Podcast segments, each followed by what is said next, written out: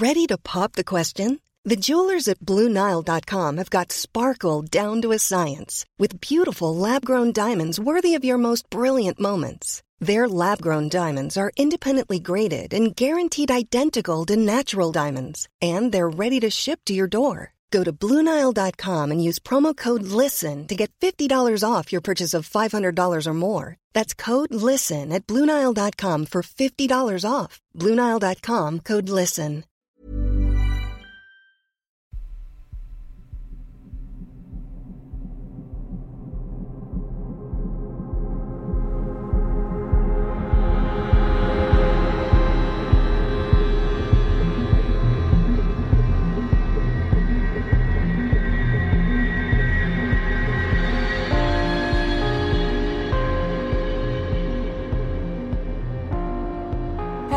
And welcome to mini episode 201 of Real Life Ghost Stories. And I have one spooky story for you today, and this story comes from September the 7th, 2022. And the story comes from Lana.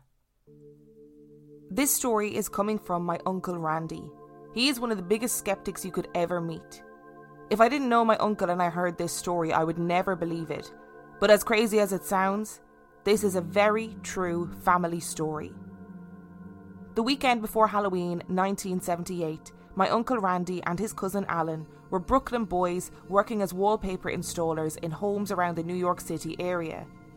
They accepted a weekend job in Long Island, somewhere between Amityville and Ronkonkoma. The drive was about an hour away, but it was a good pay and Alan's sister lived close by. The day they left, it was raining all morning. They took Alan's brand new Cadillac and headed on the highway towards Long Island. As they were getting close to their exit, the car went into a tailspin. Their car went over the embankment and landed perfectly on the other side of the highway in the other direction, almost like an omen to turn back while they still could. They arrived in the afternoon and pulled up to a beautiful old Victorian mansion. A couple from South America had just bought the home, and they hired a contractor to get it fixed up before they moved in. Because the house was empty and being renovated and it was a huge job, they were hired to spend the weekend there alone working on the wallpaper installation. The first night at the house, they started to hear their paint cans banging around like someone was lifting them up and dropping them over and over again. Footsteps were heard up and down the large spiral staircase, and a strange howling noise was coming from somewhere inside the house. My uncle and his cousin were so weirded out, they went to their car and got a baseball bat for protection. I know it sounds weird to have a bat on hand, but being a baseball player and a Brooklyn guy, he always had one around. The next morning, they finished wallpapering the kitchen around an empty spot that a sink would soon be put in. They took a break, and my uncle took off his button up shirt and folded it neatly and hung it on a chair. They both sat on the counter to chill out before their next project. That was when they heard water running. It was coming from the area between them where the sink was going to be installed. The only problem was there was no plumbing in the house yet. They shrugged it off and started to talk business when they started to hear footsteps again up and down that huge spiral staircase. Then the sound of windows being opened and shut, opened and shut. It was now getting dark, and they were so freaked out that they decided to get the hell out of the house and drive 15 minutes away to Alan's sister's house for some holy water before they had to spend the rest of the night in that house again. As they were leaving, my uncle grabbed his shirt that he had folded neatly on a chair and tried to put it on, but he couldn't get his arms through. The shirt's sleeves were completely buttoned up. My uncle never buttoned the sleeves of his shirts, and he was in sight of the shirt the entire time since he put it down. Now, even more freaked out, the guys ran to the car and turned the key, but the car wouldn't start. This was a brand new car. There was nothing wrong with it. After messing with the key for a couple of minutes, they finally got it running. They pulled out of the driveway, and it was now completely dark. As they were driving away, they saw all of the lights in the house going on and off, flickering in all the different rooms. They returned later with the holy water, but it did no good. It was the same thing again paint cans being dropped, steps on the staircase, windows opening and shutting. They wanted to call the contractor to quit the job, but they knew they would get in trouble, so they decided they had to stay another night. Day two, they were working in the living room on a very high 12 foot ceiling. As they were on top of the ladders, they both felt a sensation of being pushed, like something was trying to shove them so hard the ladders actually jolted and moved. Luckily, neither of them fell. Later that evening, my uncle was working on the ladder and he asked Alan to throw him the sweeper, a wallpapering tool on a pole. Alan said, I don't have the sweeper. They both looked across to the window to find the sweeper on the windowsill rise up, levitate, and drop right in the centre of the room. Freaked out by what had just happened, they peered out the window and saw orangey red flashes of light that looked like fireballs going off across the lawn. They decided to leave again. They got in the car, turned the key, and surprise, surprise, the car wouldn't start. After a while, they finally got the car running and they left for Alan's sister's house.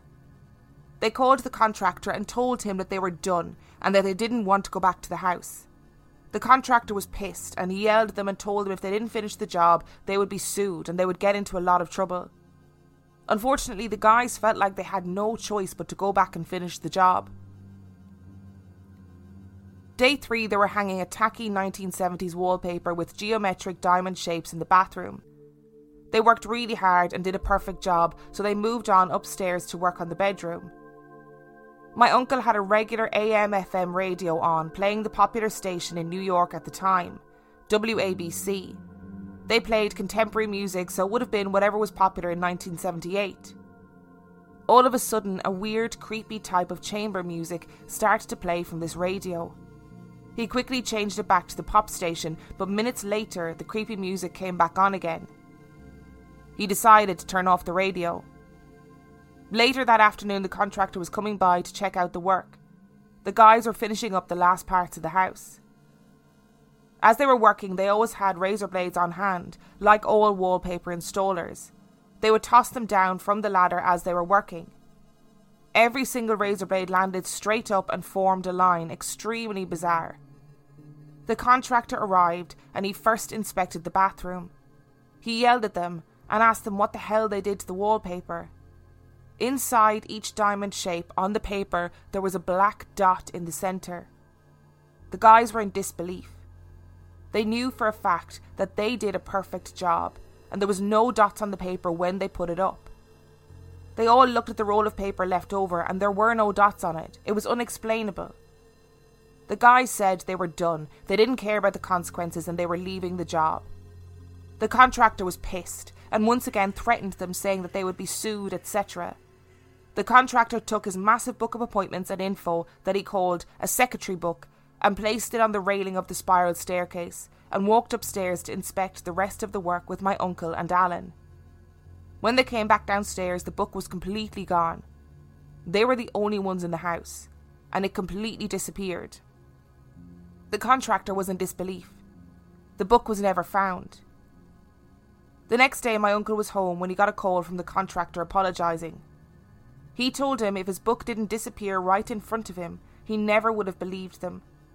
He told my uncle that he went to the Hall of Records that morning and found out there was a murder suicide in that house just a year or two before the new owners from South America bought it. Needless to say, they did not finish the job. Sadly, cousin Alan passed away a few years ago, but until the day he died, if anyone even mentioned the house around him, he would tell them to shut the fuck up and refuse to listen because he was so freaked out about it. My Uncle Randy still doesn't believe in the supernatural. Okay, Uncle Randy, babe. You were in this house of all hell breaking loose, of all freakdom, this house of weirdness, and you're telling me that you still don't believe in the supernatural? After experiencing all of that? So, firstly, you've got your car goes into a tailspin on the on the freeway on the way there. The world telling you you should not be going to this house. Turn yourself around and go back. And then you arrive in this big old empty Victorian mansion. It's a huge job, and you hear your paint cans being like picked up and dropped over and over again. And that's a really specific noise. That is a specific noise. You're going to know what that noise is. You're going to understand what that noise is. It's almost like the house was echoing back the noises that the two men were making. So, paint cans banging around, footsteps going up and down, strange howling noise, less so. But what was that howling noise? Was it like the howling of an animal? Or was it like the howling of wind somewhere? Like, or was it the howling of a person? Because I can tell you I would not be able to rest until I found the source of that howling. And I appreciate that your your uncle and your cousin decided to check out the house and see what was going on and couldn't figure anything out. And you know what? I, I don't find it weird at all that somebody had a baseball bat in their car. Don't find it weird at all. There seems to be so much going on in this house. It's like it's like the house itself was alive with all the noises and things levitating and the sound of the water when there's no plumbing in the house. Like it sounds like a mixture of something almost sentient and then echoes of time within the house itself. And you know what? Those are brave men that they went back in that number of times. They are absolutely brave men because I don't know if I'd be able to do it. I know I talk a good talk, but when it came down to it, if I was in that house trying to work and all those weird things were happening, I don't I don't know that I'd be able to do it to be really honest. But you definitely, I mean, if I was your Uncle Randy or cousin Alan, I would and the contractor came around and was like, I'm gonna sue you for not finishing the job, blah blah blah. I would be delighted that the ghost fucked with him. Absolutely delighted. I'd be like, see, don't want to say I told you so, but uh, I definitely told you so. Thank you so much for listening to today's episode, and thank you to Lana for sending in your wonderful story. Remember, the last story came from September the 7th, 2022. If you are dying to send in your story, you can send it to real life ghost stories podcast at gmail.com. You can also check out the website real life ghost stories podcast.com. And if you are desperate for extra content, you can sign up to patreon.com forward slash real life ghost stories, where for $5 a month or $2 a month, you get access to heaps of extra content, as well as every single main and mini episode completely ad free. And on that note, I shall see you next time. Planning for your next trip? Elevate your travel style with Quince. Quince has all the jet setting essentials you'll want for your next getaway, like European linen, premium luggage options, buttery soft Italian leather bags, and so much more. And is all priced at 50 to 80% less than similar brands. Plus, Quince only works with factories that use safe and ethical manufacturing practices. Pack your bags with high-quality essentials you'll be wearing for vacations to come with Quince. Go to quince.com slash pack for free shipping and 365-day returns.